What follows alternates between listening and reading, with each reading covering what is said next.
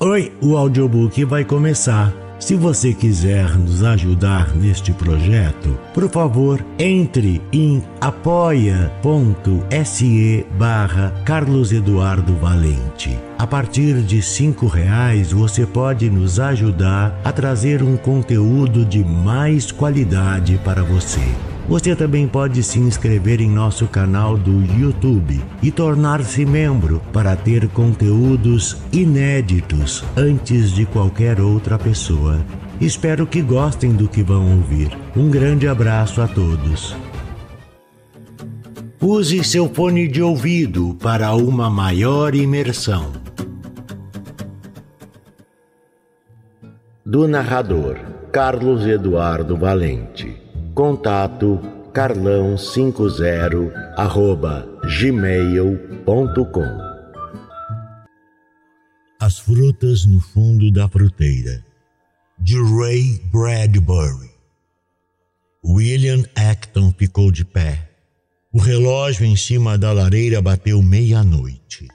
Olhou para os dedos e olhou para a sala grande em torno de si e olhou para o homem deitado no chão.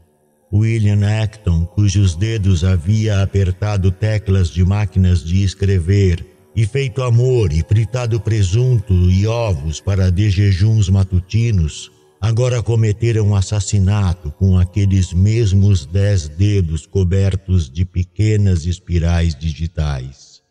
Nunca havia pensado em si mesmo como escultor, e, no entanto, naquele momento, Olhando entre as mãos, para baixo, para o corpo sobre o chão de madeira encerada, ele percebeu que ao apertar e remodelar e retorcer de algum modo a argila humana, ele havia se apoderado desse homem chamado Donald Huxley e mudado sua fisionomia, a própria estrutura de seu corpo. Com uma torção de dedos, ele havia removido o brilho preciso dos olhos de Huxley, substituindo por uma opacidade cega de olho frio na órbita. Os lábios sempre rosados e sensuais estavam abertos, mostrando os dentes equinos, os incisivos amarelos, os caninos tingidos de nicotina, os molares incrustados de ouro. O nariz, também rosado, estava agora mosqueado, pálido, desbotado, assim como as orelhas. As mãos de Huxley sobre o chão estavam abertas. Estavam abertas pela primeira vez na vida, implorando em vez de exigindo. Sim, era uma concepção artística. No geral, a mudança havia feito certo bem a Huxley. A morte o tornou um homem mais fácil de lidar. Agora, quando alguém conversasse com ele, ele teria de ouvir. William Acton olhou para os próprios dedos. Estava feito. Não podia desfazer. Alguém teria ouvido? Escutou. Do lado de fora, os sons tardios normais do tráfico na rua continuavam. Não havia nenhuma batida na porta da casa, nenhum ombro arrebentando-a em pedaços, nenhuma voz exigindo entrada. O assassinato, a transformação da argila de calor em frieza estava feita e ninguém sabia. E agora? O relógio marcava meia-noite Todo o seu impulso explodia em histeria rumo à porta. Depressa! Fuja! Não volte nunca mais. Pegue um trem, chame um táxi, saia, vá, corra, ande, suma. Mas deu fora daqui. Suas mãos pairavam diante de seus olhos, flutuando, volteando. Ele as contorceu com lenta deliberação pareciam etéreas e leves como penas. Por que estava olhando para elas desse jeito? Ele se perguntava. Havia nelas algo de tão grande interesse que ele devesse fazer uma pausa agora, depois de um estrangulamento bem-sucedido, e examinar as linhas de suas impressões digitais uma a uma? Eram mãos comuns, nem grossas, nem finas, nem longas, nem curtas, nem peludas, nem sem pelos, não tratadas, porém não sujas, não macias, porém não calejadas, não enrugadas, porém não lisas, mãos de jeito algum assassina, porém não inocentes.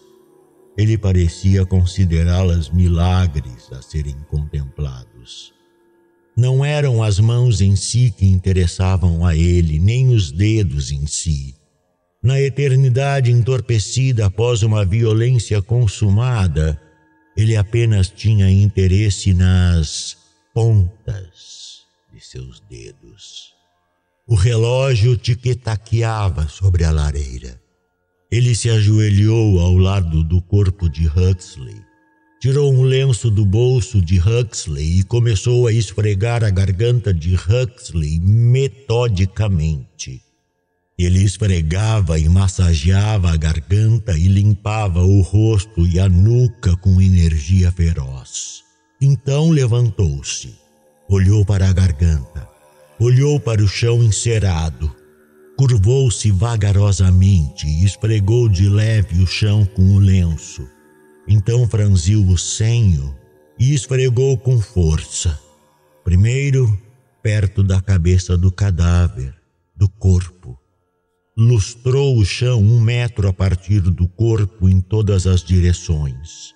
Depois lustrou o chão em dois metros a partir do corpo em todas as direções. Depois lustrou o chão três metros a partir do corpo em todas as direções. Depois parou.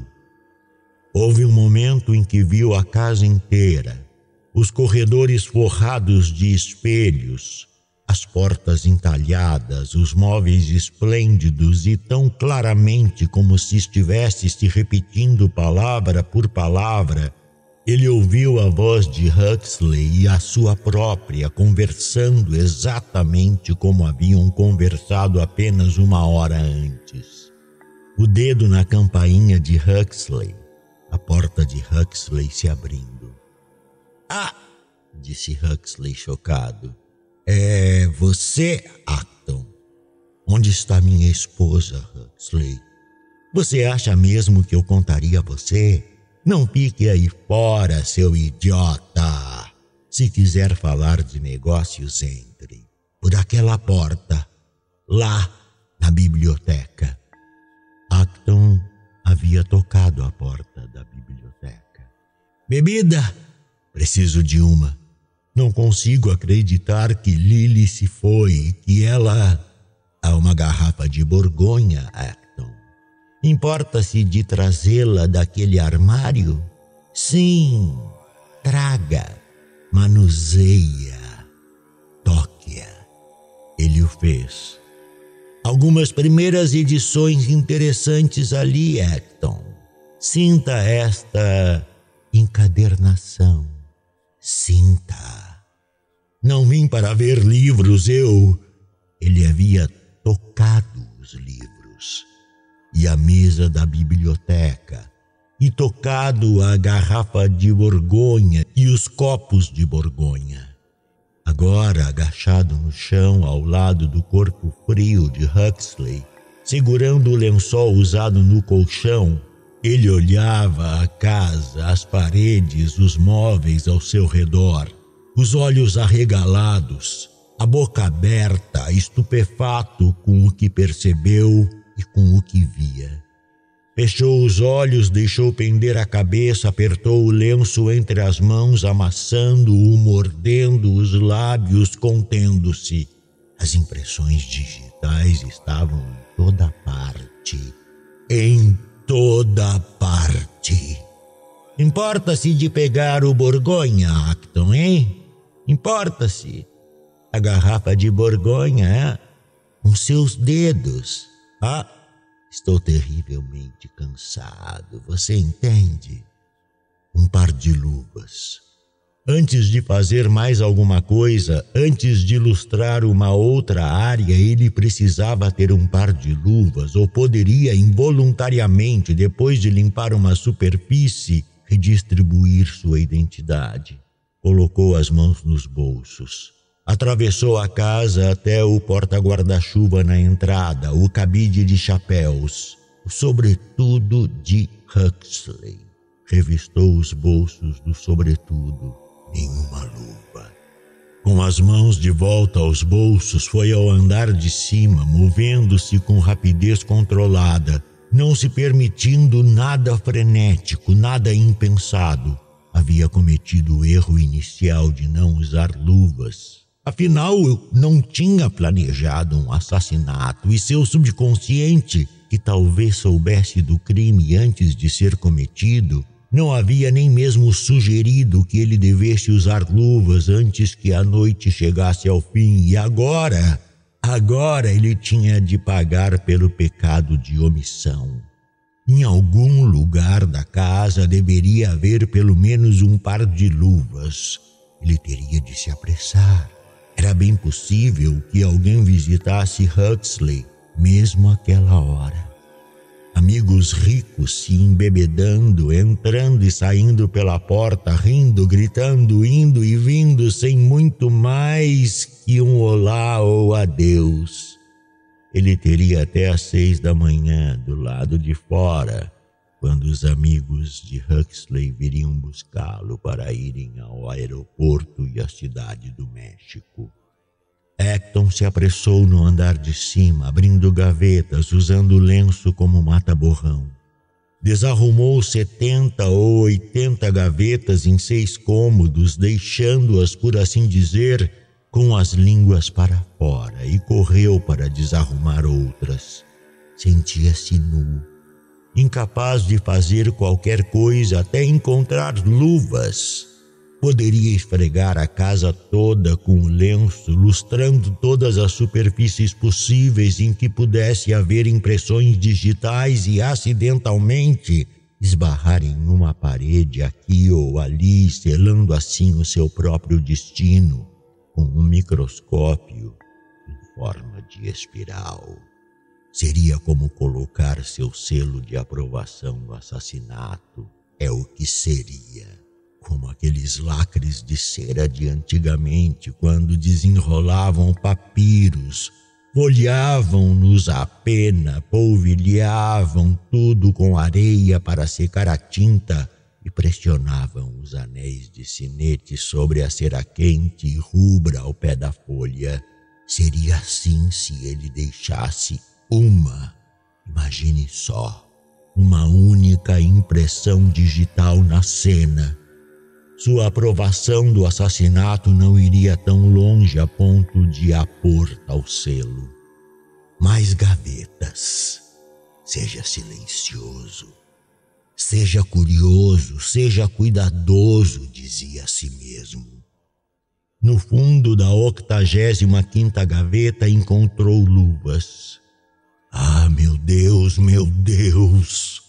Encostou-se à cômoda, suspirando. Experimentou as luas, levantou as mãos, fletiu os dedos orgulhosamente, abotoou-as. Elas eram macias, cinza, grossas, inexpugnáveis. Agora ele poderia fazer toda sorte de truques com as mãos sem deixar traços. Achatou o nariz contra o espelho do quarto, chupando ar por entre os dentes. Não! gritou Huxley. Que plano perverso fora aquele? Huxley havia caído no chão de propósito. Ah, que homem perversamente esperto! Caído sobre o chão de madeira estava Huxley, com Acton atrás dele. Eles haviam rolado e lutado e arranhado a porta deixando nela marcas e mais marcas de seus dedos frenéticos. Huxley conseguiu se afastar alguns metros.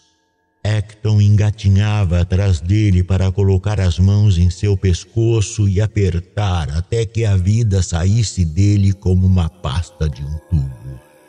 Enluvado, William Acton voltou à sala e se ajoelhou no chão e laboriosamente começou a tarefa de esfregar cada um de seus centímetros infestados. Centímetro por centímetro, ele lustrou e lustrou até quase conseguir ver refletido seu rosto concentrado e suado. Então foi até uma mesa e lustrou uma de suas pernas, subindo até seu corpo sólido e ao longo das saliências e por sobre o tampo. Alcançou uma fruteira, poliu a prata filigranada, tirou as frutas de cera e esfregou até ficarem limpas, deixando as frutas do fundo sem lustrar. Tenho certeza que não as toquei, ele disse. Depois de esfregar a mesa, deparou-se com a moldura de um quadro dependurado sobre ela. Com certeza eu não toquei nisso, ele disse. Ficou olhando para ela. Olhou de relance todas as portas da sala. Que portas ele havia usado naquela noite?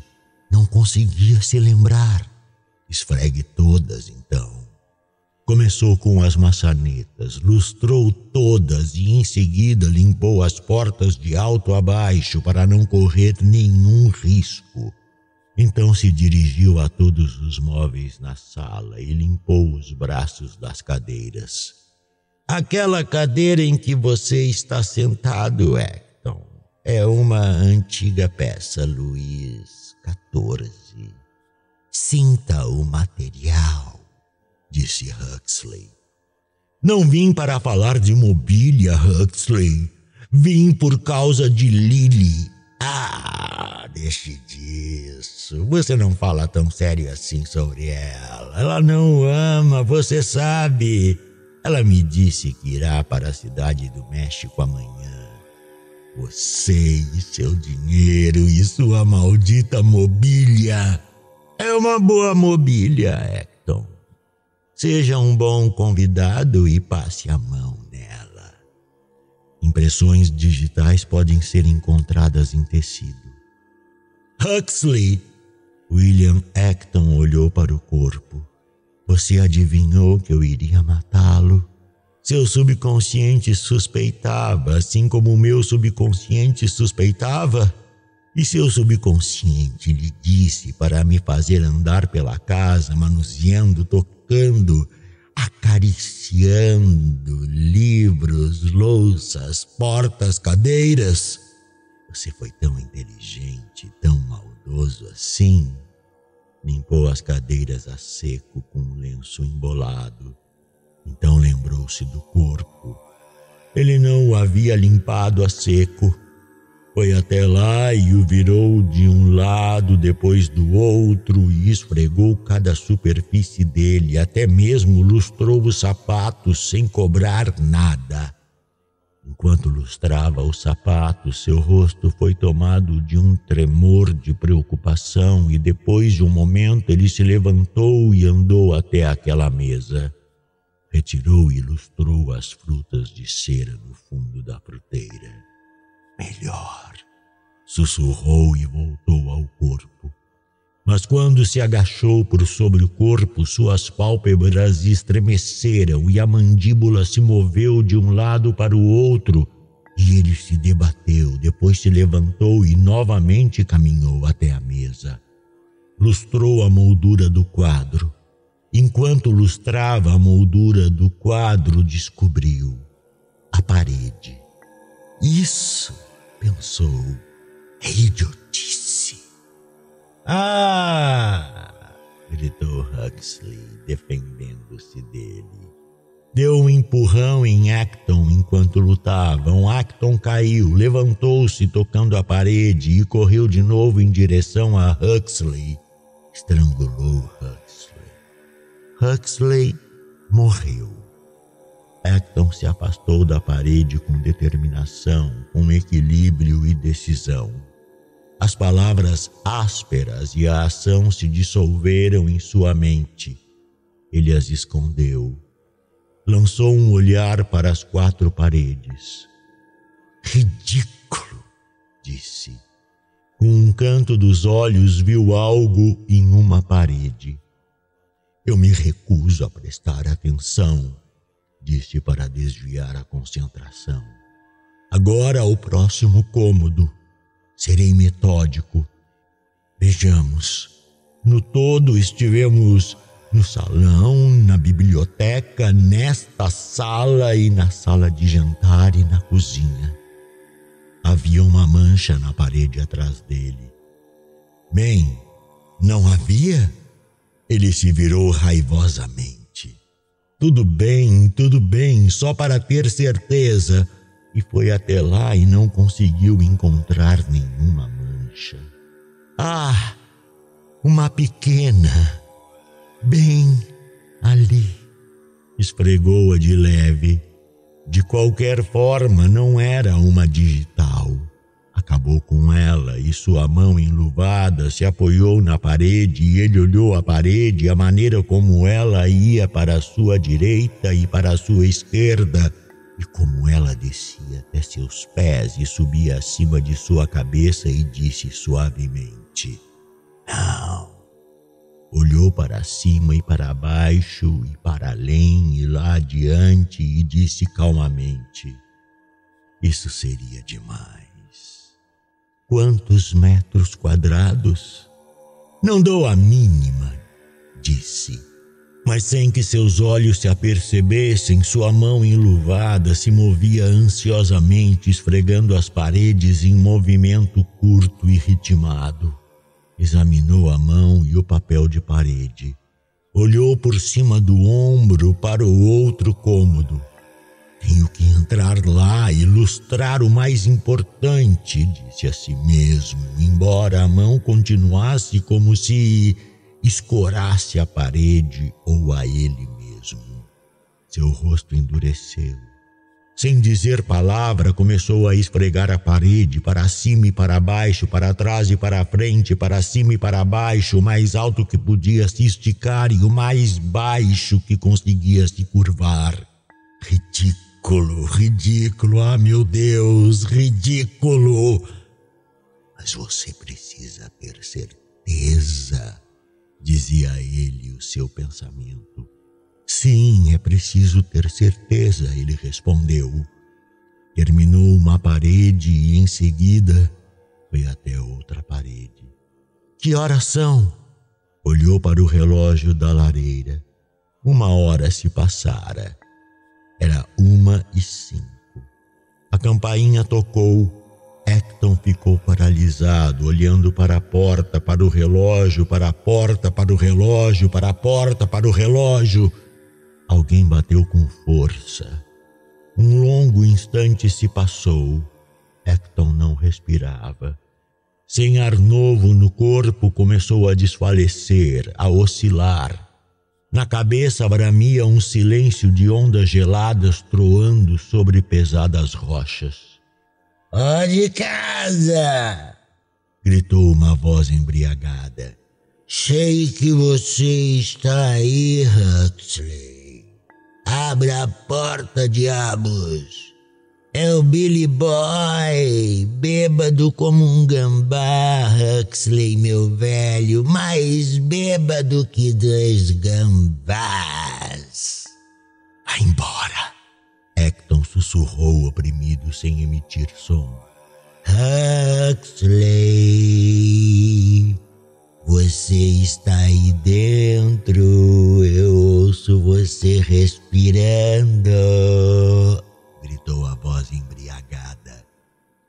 Sim, estou aqui, sussurrou Hecton, sentindo-se desajeitado, esticado, esparramado sobre o chão, desajeitado e frio e silencioso.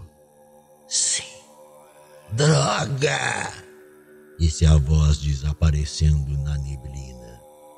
Os passos se afastaram arrastados. Draga! Acton ficou um longo tempo sentindo o coração vermelho bater dentro dos olhos fechados, dentro da cabeça. Quando finalmente abriu os olhos, olhou para a parede nova e intocada bem diante de si e finalmente teve coragem de falar. Tolo, ele disse. Esta parede está impecável. Não vou tocá-la, tenho que me apressar. Tempo, tempo, tempo, somente algumas horas até que aqueles malditos amigos idiotas se intrometam aqui. Afastou-se. Com o canto dos olhos viu as pequenas teias. Ao virar as costas, as pequenas aranhas saíram do madeiramento e delicadamente teceram suas teias frágeis e semi-invisíveis não sobre a parede à sua esquerda, que já estava totalmente limpa, mas sobre as outras três paredes ainda intocadas. Cada vez que ele olhava direto para elas, as aranhas se recolhiam ao madeiramento, rodopiando de volta à parede quando ele se afastava. Essas paredes estão boas! Ele insistiu, quase gritando. Eu não vou tocá-las. Foi até uma escrivaninha em que Huxley havia se sentado mais cedo. Abriu uma gaveta e tirou o que estava procurando. Uma pequena lupa que Huxley às vezes usava para ler. Pegou a lente de aumento e aproximou-se da parede incomodado. Digitais. Mas essas não são minhas riu hesitante. Eu não as coloquei aí, tenho certeza de que não coloquei. Talvez um serviçal, um mordomo ou uma empregada. A parede estava cheia delas. Veja esta aqui, disse. Longa e adelgaçada de mulher, aposto meu dinheiro. Aposta mesmo? Aposto. Tem certeza? Sim. Positivo? Bem, sim. Sem sombra de dúvida? Sim, dane-se, sim. Límpia por via das dúvidas, por que não? Ali, meu Deus. Fora, mancha desgraçada, hein, Acton? E esta aqui? Zombou Acton. Esta é a digital de um homem gordo. Tem certeza? Não comece de novo. Ele se impacientou e a removeu. Tirou uma das luvas e suspendeu a mão tremendo na luz intensa. Olha só, seu idiota, veja como são as espirais, veja! Isso não prova nada. Ah, tudo bem. Enfurecido, ele esfregou a parede para cima e para baixo, para trás e para frente, com as mãos enluvadas, suando, grunhindo, xingando, abaixando, levantando e ficando mais vermelho. Tirou o paletó, colocou-o sobre uma cadeira.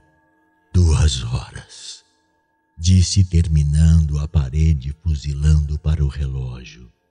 Caminhou até a porteira e tirou as frutas de cera, ilustrou as que estavam no fundo e as colocou de volta, ilustrou as molduras do quadro. Olhou para cima, para o candelabro.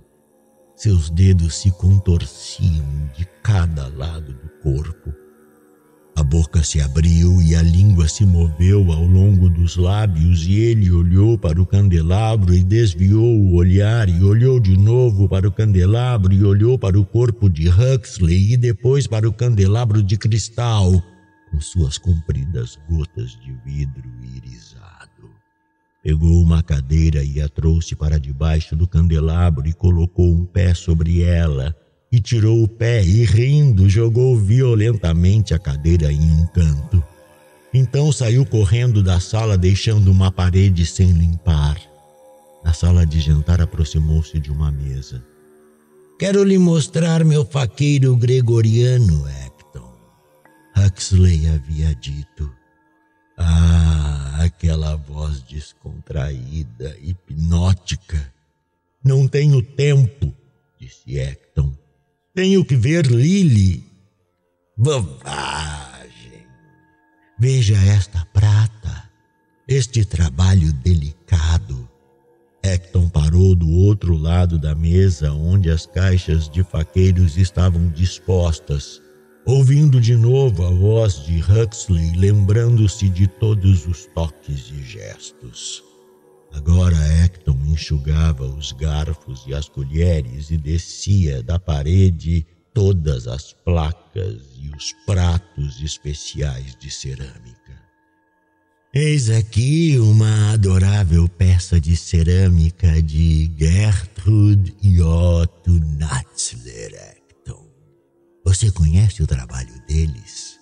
É adorável. Pegue, vire, veja a espessura delicada da tigela modelada à mão em um torno, fina como uma casca de ovo, incrível e a surpreendente vitrificação vulcânica. Manuseie, vá em frente, não me importo. Manuseie, vá em frente, Soluçava incontrolavelmente. Jogou a cerâmica na parede, ela quebrou e se espalhou, despedaçando-se desordenadamente sobre o chão. Um instante depois estava de joelhos.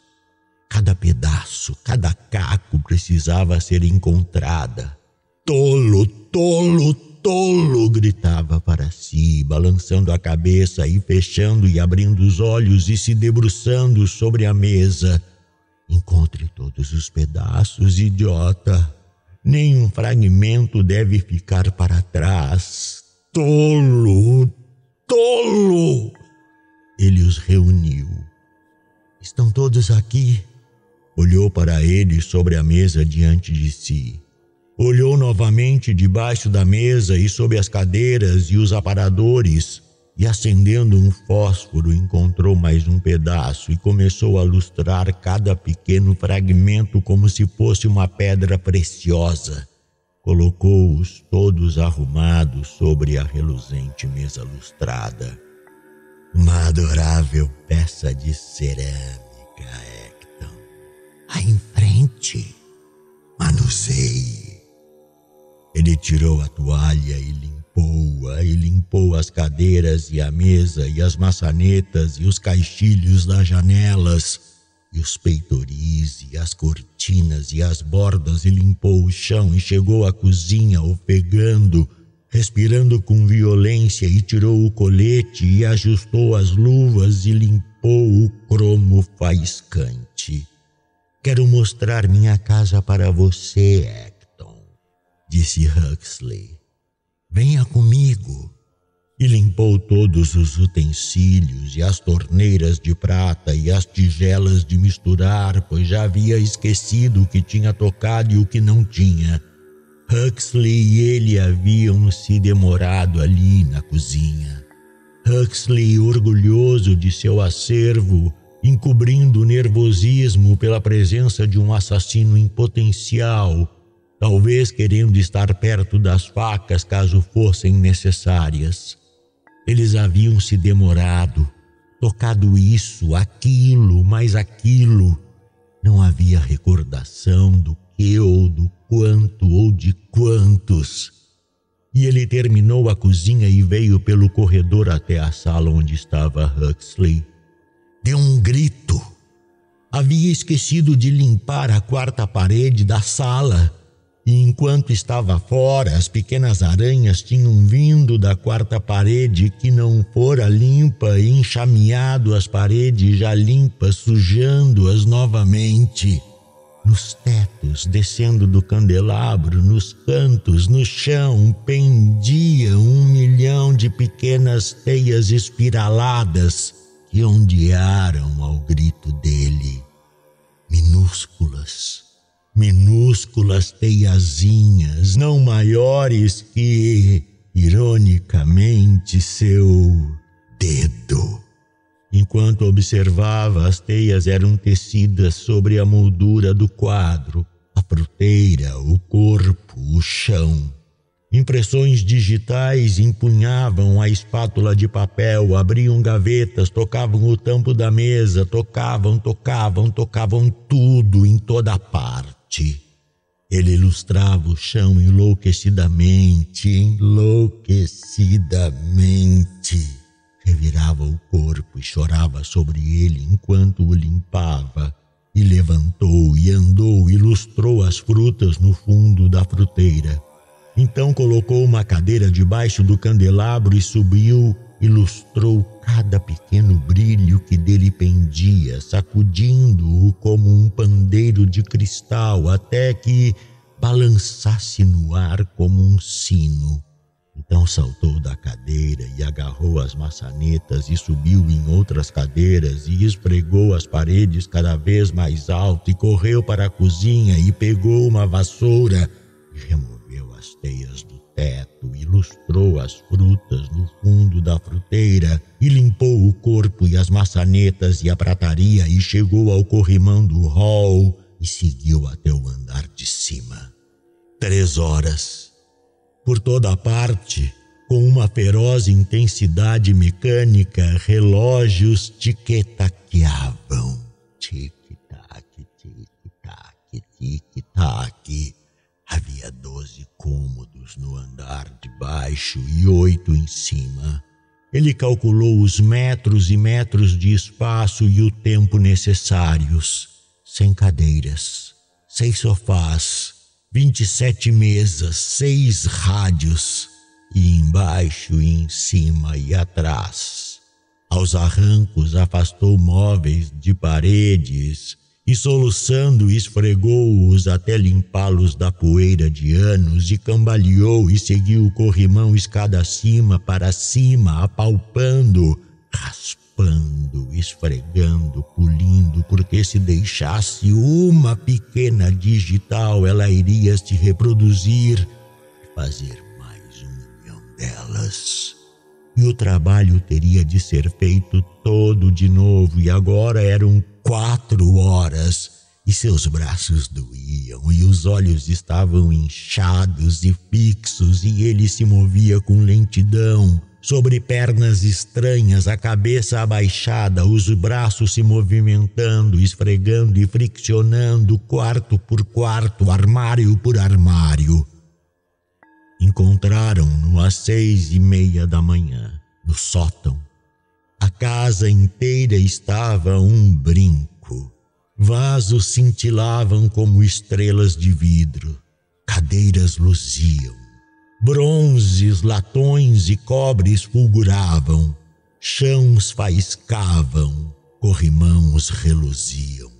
Tudo resplandecia, tudo brilhava, tudo estava radiante. Encontraram-no no sótão, lustrando os velhos baús e as velhas molduras e as velhas cadeiras e os velhos carrinhos de bebê e brinquedos, e caixas de música, e vasos, e faqueiros, e cavalinhos de balanço, e empoeiradas moedas da guerra civil. Ele havia limpado metade do sótão quando o policial chegou por trás dele com uma arma. Pronto! No caminho de saída da casa, Hecton lustrou a maçaneta da entrada com o lenço e bateu a porta triunfante.